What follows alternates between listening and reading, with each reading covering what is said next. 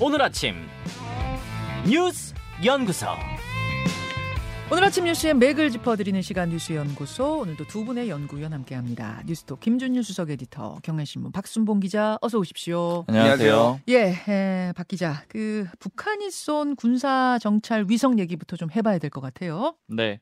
북한이 그제 밤 10시 42분에 정찰 위성을 쐈고요. 네. 그런 다음에 어제 오전 9시 21분, 그러니까 어제 오전 아침에 어제 아침에 이렇게 쏜 위성이 괌 미군 기지를 촬영했다 이렇게 주장을 했습니다. 괌 군사 기지. 네. 그래서 이제 그 사진을 김정은 총비서가 봤다 이렇게 주장을 하고 있고요. 음흠. 근데 우리 군은 좀 회의적이에요. 신원식 국방부 장관이 어제 오후에 반박을 했는데 네. 뭐 라디오에 출연을 했거든요. 네. 그래서 김정은 총비서가 정찰 위성 발사하고 궤도 올린 거 기뻐서 오버한 거다. 위성 분야 지식이 있으면은 첫날 바로 그렇게 못한다는 건 알 수 있다. 음. 이렇게 반박을 했습니다. 어허. 우리 정부는 이렇게 북한의 정찰 위성에 이 발사한 거에 대해서 강도 높게 대응을 했는데 가장 큰 거는 9.19 군사합의 효력 일부를 정지시켰다라는 거예요. 그렇죠. 그러니까 의미를 두 가지 짚어볼 수가 있는데 일단 통상적으로 남북이 합의한 거 깨는 거는 보통 북한 쪽이었거든요. 네. 그러니까 우리가 깬 적은 없었습니다. 근데 이번에 합의 효력 일부 정지긴 하지만 이행 중단을 먼저 선언한 거는 그러니까 우리 정부가 먼저 선언한 건 이번이 처음이고요. 남북 간의 합의를 우리가 먼저 깬 건 역사상 처음이다. 맞습니다. 예. 물론 이제 우리 정부의 입장은 이미 9.19 군사합의에 대해서 북한은 안 지키고 우리만 지키고 있었다 이런 입장은 꾸준히 내놓고 있는 상황이었어요. 사실상 무력화된 거다. 맞습니다. 음. 그리고 두 번째로 굉장히 빠르게 효력 정지했다라는 거예요. 예, 예. 그러니까 그제 밤 10시 42분에 위성을 쐈는데 어제 오전 8시에 국무회의를 열었거든요. 그러니까 네. 일단 국무회의를 아침에 연다라는 거 이거 자체도 굉장히 좀 이례적이고 그다음에 위성 쏘고 10시간도 안 돼 가지고 바로 의결하고 대통령 제가까지 냈습니다. 대통령이 지금 한국에 있는 게 아니잖아요. 네. 영국에 있는 상황인데도 거기서 NSC 열고 재빠르게 효력 정지 시킨 거죠. 맞습니다. 효력 정지는 뭘 시켰냐면은요. 1조 사망을 정지시켰는데 네. 그냥 심플하게 간단하게 보면은 지상, 해상, 공중 이렇게 세 개로 나눠서 군이 대응할 수가 있잖아요. 그러니까 이 중에서 공중에 대해서 합의 사항을 우선 효력 정지를 했어요. 그러니까 네. 공중을 한 이유는 위성 쐈으니까. 그러니까 거기에 상하는 그 공중을 한 거고요. 네. 바로 이제 공중 감시 정찰 활동이 복원이 됐는데 실제로 어제 군사 번- 분계선 일대에서 오후부터 바로 무인기 투입해 가지고 대북 정찰하고 감시 활동하는 거 재개했다라고 합니다. 예. 북한도 다시 맞불을 놨는데 음흠. 일단 입장을 내놓은 게 9.19 군사합의에 구속되지 않겠다. 그러니까 우리도 신경 안 쓴다 이렇게 내놨고요. 음. 그리고 어젯밤 11시 5분에는 동해상으로 탄도미사일을 또 쐈습니다. 네. 근데 우리 합참은 요 미사일 발사는 실패한 것 같다 이렇게 추 정하고 있는 상태고요. 자, 잠시 후에 그 군 장성 출신이면서 9.19 군사 합의를 맺을 당시에 주도했던 분이세요. 그 연합사의 부사령관이었던 김병주 의원이 나옵니다. 좀 자세하게 더 뭐 이야기를 나누겠습니다만 일단 김준일 에디터의 평을 좀 들어보죠. 예. 일단 왜 북한은 그러면은 미국의 괌 앤더슨 기지를 촬영했다고 하고 우리 당국은 조금 이거를 이제 평가절하했느냐 어좀 얘기를 하면은 예. 일단은 정찰위성이 궤도에 올라가도 이게 이제 본국하고 수신을 수- 하고 음. 이렇게 신호를 주고받으면서 이제 미세한 조율이 필요하다라는 거예요. 그러니까 어, 성능이 그러니까 카메라 성능이 좋다고 하더라도 이거를 정확하게 찍기까지는 한 한두 달 정도 걸리는데 음. 역사상 이렇게 올라가자마자 잘 찍은 사례가 없다라는 겁니다. 그러니까 아, 그래서 아. 국방부 신원식 국방부 장관도 그렇고 전문가들도 그렇게 이제 이렇게 잘 찍었을 리가 없다 쉽게 얘기를 하면 그러니까 찍어- 사진을 예. 찍어서 보낸 게 맞긴 맞더라도 그게 정말로 정찰 위성으로서의 제 역할을 했다고 할 정도 화질이 나오진 않았을 거다. 그러니까 예 구글 어스보다 나았을 게 있느냐 뭐뭐 이런 거죠. 그 얘기인 거군요. 그래서 이제 그게 그럼 북한은 왜 이렇게 했느냐 본인들이 안- 성공해서 안 찾겠다라는 것도 강조하고 싶고 예. 지난해 12월에 북한이 이제 위성 사진을 공개를 했는데 그때 혹평을 받았어요. 그러니까 전문가들. 맞아요. 그래서 뭐야 이거 너무 조악하다 네이버보다 음. 못하다 네이버 지도보다 못하다 뭐, 뭐 이런 얘기들이 나오니까 그때 강하게 반발해서 우리 기술력 이 정도 있어라고 음. 한 건데 어쨌든 사진은 아직 공개를 안 했습니다. 그러니까 사실 그렇게 화질이 뛰어나리라고 추정할 수는 없고 지금 어제도 말씀드렸지만 그냥 내년도 정찰위성 발사 계획을 조만간 심의 결정하겠다라고 하니까 이게 네. 추가적으로 몇 개를 지금 계속 쏠 것이다 자신감을 좀 얻었다 이렇게 보면 될 음. 것 같습니다. 네. 눈에 띄는 게 어제 이제 노동신문이 이 발사에 성공했고 그런 다음에 이제 이 과학자들을 공개를 했어요. 사- 단체 사진을 공개를 했습니다. 어, 전체 어, 예, 이제 예. 그래서 국가 우주 개발국이라고 적힌 단체복 조끼를 입었는데 음. 한 100명 정도 되거든요. 그 중에서 한 명이 어, 북한 사람이 아닌 사람이 있는 거예요. 누구요? 모르죠. 근데 음. 러시아 사람 같이 생겼어요. 아 푸틴 같이 생겼습니다. 약간. 예. 예, 푸틴 비슷하게 생긴 러시아인으로 추정되는 어떤 인물. 그래서 예, 요거를 이제 해석을 그 누구라고 북- 북한도 밝히지는 않았는데 야, 우리 지금 러시아하고 이거 협력하고 있어라는 거를 은연중에 좀 내비쳐 가지고 우리의 기술력이 니들이 생각하는 것보다 음. 상당히 높이 올라왔어. 이런 거를 조금 과시하려고 그러거든. 싹그 한 명을 이제 음. 남긴 가서 사진을 공개한 거 아닌가 이렇게 좀 추정이 되고 있어요. 9월에 푸틴 대통령하고 김정은 위원장 만났을 때 아마 북한이 재래식 무기 넘기고 러시아가 기술 이전 해줬을 거다. 다들 그렇게 봤었잖아요. 아마 이 기술력이 이번에 쓰인 게 아닐까 이렇게 보는 게 합리적이죠. 그게 합리적. 그게 뭐 카메라 기술이 됐든 아니면은 뭐 발사체 기술이 됐든 뭐가 됐든 어떤 식으로든 이전이 됐을 가능성이 높다고 보고 있습니다. 그렇죠. 그리고 두 번 실패했잖아요. 네. 두 번 실패하고 지금 세 번째 성공인데 89일 만에 다시 발사.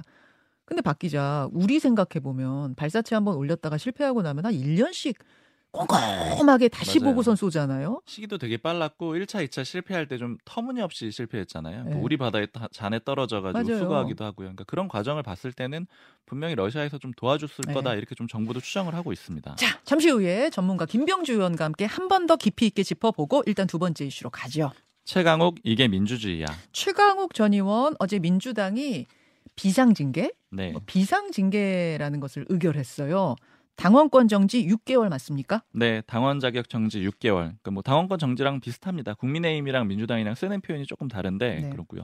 말씀하신 대로 비상 징계로 의결했는데 이게 뭐냐면은 징계가 굉장히 빨리 나왔잖아요. 그러니까 그렇죠. 보통 당에서 징계를 하면은 민주당은 윤리심판원 거치고 국민의힘은 윤리위원회라는 그런 당 기구를 거치거든요. 음, 그러니까 뭐 최소한 당사자 해명 같은 거 듣고 이런 절차를 거치는데 맞아요. 그런 과정 없이 바로 지도부가 의결을 해가지고 징계를 내린 거고요. 그럼 말하자면은 당사자 소명을 들을 필요도 없다. 이거는 빨리 징계하자. 뭐 이런 이렇게 뜻이 모아졌다고 봐야 돼요. 맞아요. 급하고 중대하고 긴급하고 이럴 경우에는 대표가 당 대표가 최고의 의결 얻어가지고 처분 내릴 수 있어서 이렇게 조치를 한 겁니다. 예, 예. 그리고 왜 이렇게까지 갔느냐? 이거는 이제 최강욱 전 의원의 태도가 가장 큰 문제로 좀 꼽히는데 이 당이 경고 조치를 처음에 했었잖아요. 징계 내리기 전에요. 예. 조정식 사무총장 명의로 했는데 그때 최강욱 전 의원이 반응했던 게 이건 민주주의야 멍청아 이런 식으로 반박을 했거든요. 이걸 영어로 썼었죠. 잠깐만요. 영어로 SNS에 올렸습니다. It's democracy stupid.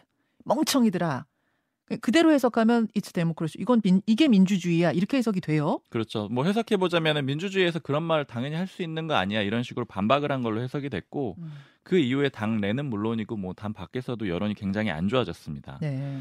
이 징계의 강도도 한번 따져봐야 되는데 당연히 이제 당원권 정지, 당원 자- 자격 정지 같은 경우에는 가장 강한 게 제명이고 그 다음 단계이기 때문에 약한 건 아니에요. 그러니까 두 번째로 센 단계인데 총 네 단계 중에 두 번째로 강한 단계입니다. 음. 그런데 항상 정치인들이 가장 주목이 되는 거는 이 당원 자격 정지로 인해서 총선 출마가 어떻게 되느냐 이게 되게 중요하거든요. 그게 사실은 정치인들한테 핵심이죠. 그렇죠. 선거에 나갈 수 있느냐 없느냐. 맞아요. 너 민주당 간판으로 나가지 마. 이런 신호가 되느냐 안 되느냐의 문제인데 6개월이면 사실은 내년 총선에 못 나가는 건데 문제는 최강욱 전 의원 같은 경우에는 이미 이제 대법원 확정 판결을 한번 네. 받았잖아요. 그래서 피선거권이 이미 2년간 박탈이 돼 있는 상태였어요. 이미 2년간 피선거권 박탈이고 어, 의원 자격도 지금 상실한 상태고. 맞습니다. 그러면은 당원권 정지 6개월 해봤자 뭐 당비 안 내는 것 외에 큰 제한이 따르는 건 아닌 것 그렇죠. 같은데요. 뭐 당의 행사에 못 나온다? 뭐 그런 정도의 의미밖에는 없을 것 같아요. 음. 좀 분위기를 좀 민주당 내부 들어봤는데 이제 비교적 좀 중립 성향으로 생각되는 중진 의원한테 어제 물어봤거든요. 그랬더니 근데 의외로 시기도 늦었고 강도도 약했다 이렇게 평가를 하더라고요. 그러니까 제명을 했어야 된다라고 생각을 하고 이 의원은 중립지대에 있다고 평가받는 의원. 네 그리고 음. 더 빨리 했어야 된다. 이 출판 기념회가 일요일에 열린 거잖아요. 네, 그럼 어제 어제가 언제 어제가 수요일이었습니까? 수요일이었죠. 네 사흘 만에 사실 이. 정도면은 소명도 안 받고 이 정도면은 정치권에서는 빠르다고 느껴지기도 하는데 민주당 의원들 총선 앞둔 민주당 의원들이 느- 느끼기에는 이것도 느리다. 맞아요. 그리고 온정주의 같이 보일 수 있다라는 그런 표현도 쓰고 특히 이제 현수막 문제도 터졌잖아요. 그러니까 확실히 완전히 좀 칼을 잘라내는 어. 칼로 잘라내는 그런 그림을 좀 만들어내야 된다. 뭐 이런 표현을 좀 썼고요. 네. 그리고 하나 더 기류 체크했던 건 어제 최고위 비공개회가 굉장히 길었거든요. 예. 그러니까 비상 그 징계 나오기 전에요. 그래서 혹시 이견이 있었나 좀 체크를 해봤는데 뭐 그러진 않았다 그래요. 근데 당내 그때 최고위원들이 했던 얘기들 들어보니까 네. 뭐 여성 의원들 분위기는 어떠냐, 뭐 향후에 어떻게 되겠느냐, 뭐 이런 얘기들을 되게 많이 주고받았다 음. 그래요. 그래서 일단은 지도부 내에서도 우려하는 분위기는 명확히 있다라는 거고요. 모 최고위원한테 물어보니까 이번에 조치에 대해서 자평하는 거는 한마디로 초강수를 둔 거다 이렇게 자체적으로는 평가를 하고 있습니다. 자체적으로는 자 김준일 에디터 예. 뭐 이, 지금 민주당 발 뉴스가 거의 없다가 네. 갑자기 터진 것인데 좀 불미스러워서 음. 민주당이 울상일 것 같아요. 좋은 게 아니죠. 예. 지난 9월 18일에 최강호 의원이 대법원 확정 판결로 의원직을 상실을 했어요. 그때 김의겸 의원이 뭐라고 평가를 했냐면은 네. 그동안 국회의원 배지를 거추장스러워했다.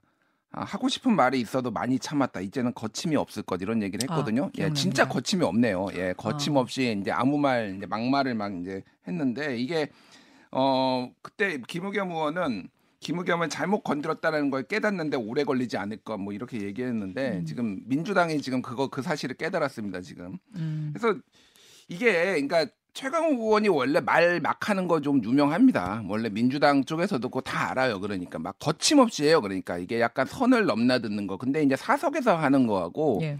공개적인 자리에서 하는 거하고가 좀 구분이 안 되는 이런 게 있는데 민주당 어, 배지를 달고 있었어도 정말 이러 이렇게까지 했을까 그 생각도 들어요. 그러니까 음. 너무 이제 본인이 나는 최전방 공격수야, 나는 자유로워 이러면서 이제 막 아무 말을 좀 막 하다가 이런 일이 벌어진 거고 어제 김기현 대표 같은 게 이게 이제 안 좋은 게 뭐냐면은 예. 과거에 민주당이 이제 뭐 저질렀던 과오 같은 것들 뭐 이런 것들이 이제 다 줄줄이 소환이 되는 거예요. 그러니까 음. 뭐 김기현 대표 같은 경우에도 이런 생각에 박원순 오거돈 안희정 성범죄 사건이 일어났다. 뭐 이렇게 이제 페이스북에 글을 올리기도 했고 중앙일보 논설위원 아내리의 시선 뭐 이런 칼럼이 나왔는데 민주당스럽다는 말 또 나오게 한 최강욱 그래가지고 갖가지 이제 민주당 여성 뭐 성 비위라든지 범죄 막 이런 게 음. 막 소환되는 거거든요. 이게 본인만 이게 뭐 한 명이 징계받고 안 받고 이런 문제가 아니라 당에 굉장한 부담을 줬다라는 거고 요게 좀 재밌는 포인트인데 It's Democracy Stupid 이거 썼잖아요. 지금은 페이스북에 지웠더라고요 그거를. 자, 한 번 더 다시 예, 볼까요? 예. 최강욱 의원 페이스북에 It's 음. Democracy Stupid. 예. 저게 이제 원본이 뭐냐면은 그 유명한 단어인데 It's Economy Stupid 이게 1992년에 빌 클린턴 민주당 후보가 네. 그때 조지 부시 아버지 조지 부시하고 붙으면서 야 바보야 문제는 그러니까 문제는 경제야 바보야 이렇게 쓴 거예요. 음흠. 그거를 단어만 democracy economy에서 democracy로 바꾼 거거든요. 음. 사실 언론들이 약간 저거를 해석을 조금 조금 여러 가지로 하고 있는데 여기 사실 이 느낌이 뭐냐면은 네. 바보야 문제는 민주당이야. 일 수도 느낌. 있다. 예, 아니요. 그러니까 그, 그 전에 쓰인 맥락을 봐야죠. 바보야, 문제는 경제야. 이렇게 쓰였거든요. 그 저 똑같은 아, 문장이. 아, 아, 그걸 패러디한 거라면 예, 그거를 이제 이거 snowcloning이라고 영어로 하는데 이렇게 말, 말 단어만 바꿔가지고 자기가 하고 싶은 말을 하는 거를. 그런데 음. 저거를 그대로 해석을 하면 그때 당시에 맥락으로 해석을 하면은 문제는 민주당이 바보야라고 얘기를 하니까 민주당이 더 세게 안 나가고 나 같은 사람 징계를 때려가지고 음. 이런 민주당이 더 문제야라고도 사실 해석을 할 수가 있는 거예요. 뭐 아무 막 모든 말을 할 수 있는 게 민주주의야라고 해석을 한 게 그러니까 그렇게 말을 한 게 아니라. 그러고 보니까 예. It's Democracy의 D자를 대문자로 쓰긴 했네요. 예, 대, D자가 대문자예요. 아. 보통 이제 대문자로 쓴다라는 건 데모크라틱 파티 해가지고 민주당 뭐 이렇게 아. 특정 어, 대명사를 이제 얘기했다, 그러니까 명사를 얘기할 때 쓰는 거거든요. 근데 저 저게. 페북에 예. 보면은 밑에다가 최강욱 의원이 이건 민주주의야 멍청이라고 또 한글로 해놓긴 해서 음. 뭐두 가지 해석이 다 가능할 아, 것 같아요. 저거는 저거는 자동 번역기입니다. 아 자동으로 예, 번역을 한 거예요? 번역기예요. 아, 예, 예. 뭐 하여간 그 래서 여러 가지로 알겠습니다. 불만을 표명했다 뭐 이렇게 보면 될 것 같아요. 예. 뭐 색다른 해석까지 덧붙여 주셨는데 어쨌든 뭐 민주당 안에 큰 문제인 건 맞으니까 잠시 후에 이 얘기는 좀 더 해보기로 하고 세 번째 이슈 갑니다. 마약 전수 검사. 이건 무슨 얘기죠? 어제 정부가 마약 관리 종합 대책을 발표를 했는데요. 뭐 여러 가지 대책들이 나왔습니다. 근데 음. 그 중에 대표적인 게 태국 포함해가지고 동남아 같은 그런 이제 마약 우범 국가에서 이 들어오는 그런 사람들 있잖아요. 입국하는 사람들 대상으로 전신 스캔 제도를 도입하겠다라고 했습니다. 모든 뭐 여행자며 뭐 출장 갔다 오는 사람 전 시민을 대상으로 네, 그야말로 전수 조사예요. 그러니까 여행자들이 마약 밀수하는 걸 막겠다라는 그런 취지고요. 동의도 안 받습니다. 그냥 3초 만에 전신 스캔 가능한 검색기를 도입할 거고 음. 시점은 내년이고요. 전국의 모든 공항에 놓을 건데 뭐 얘기 들어보니까 비행기를 내리자마자 바로 하는 방식이래요. 그러니까 수화물 어. 검사될 때 네. 그때 이제 사람은 스캐너를 지나가게 되는 그런 상황이 되는 거죠. 어. 국가를 구체적으로 특정하진 않았는데 관세청 기준으로 보면은 마약 많이 이 밀수된 국가가 태국, 미국, 베트남, 중국 순이거든요. 네. 그러니까 태국이나 미국이 들어갈 수 있다라는 그런 의미가 됩니다. 음. 그 이외에도 뭐 여러 가지 조치가 있었는데 뭐 가장 대표적으로는 미성년자한테 마약 팔면은 뭐 사형 구형한다 뭐 이런 내용도 있고요. 미성년자한테 판매하면 사형 구형. 네 그리고 뭐 상습적이고 뭐 이런 경우에는 무기징역 구형할 수 있다라고 하고요. 뭐 이런 내용들이 담겨 있습니다. 여기까지 두 분 수고하셨습니다. 감사합니다. 감사합니다. 김현정의 뉴스쇼는 시청자 여러분의 참여를 기다립니다. 구독과 좋아요, 댓글 잊지 않으셨죠? 알림 설정을 해두시면 평일 아침 7시 20분 실시간 라이브도 참여하실 수 있습니다.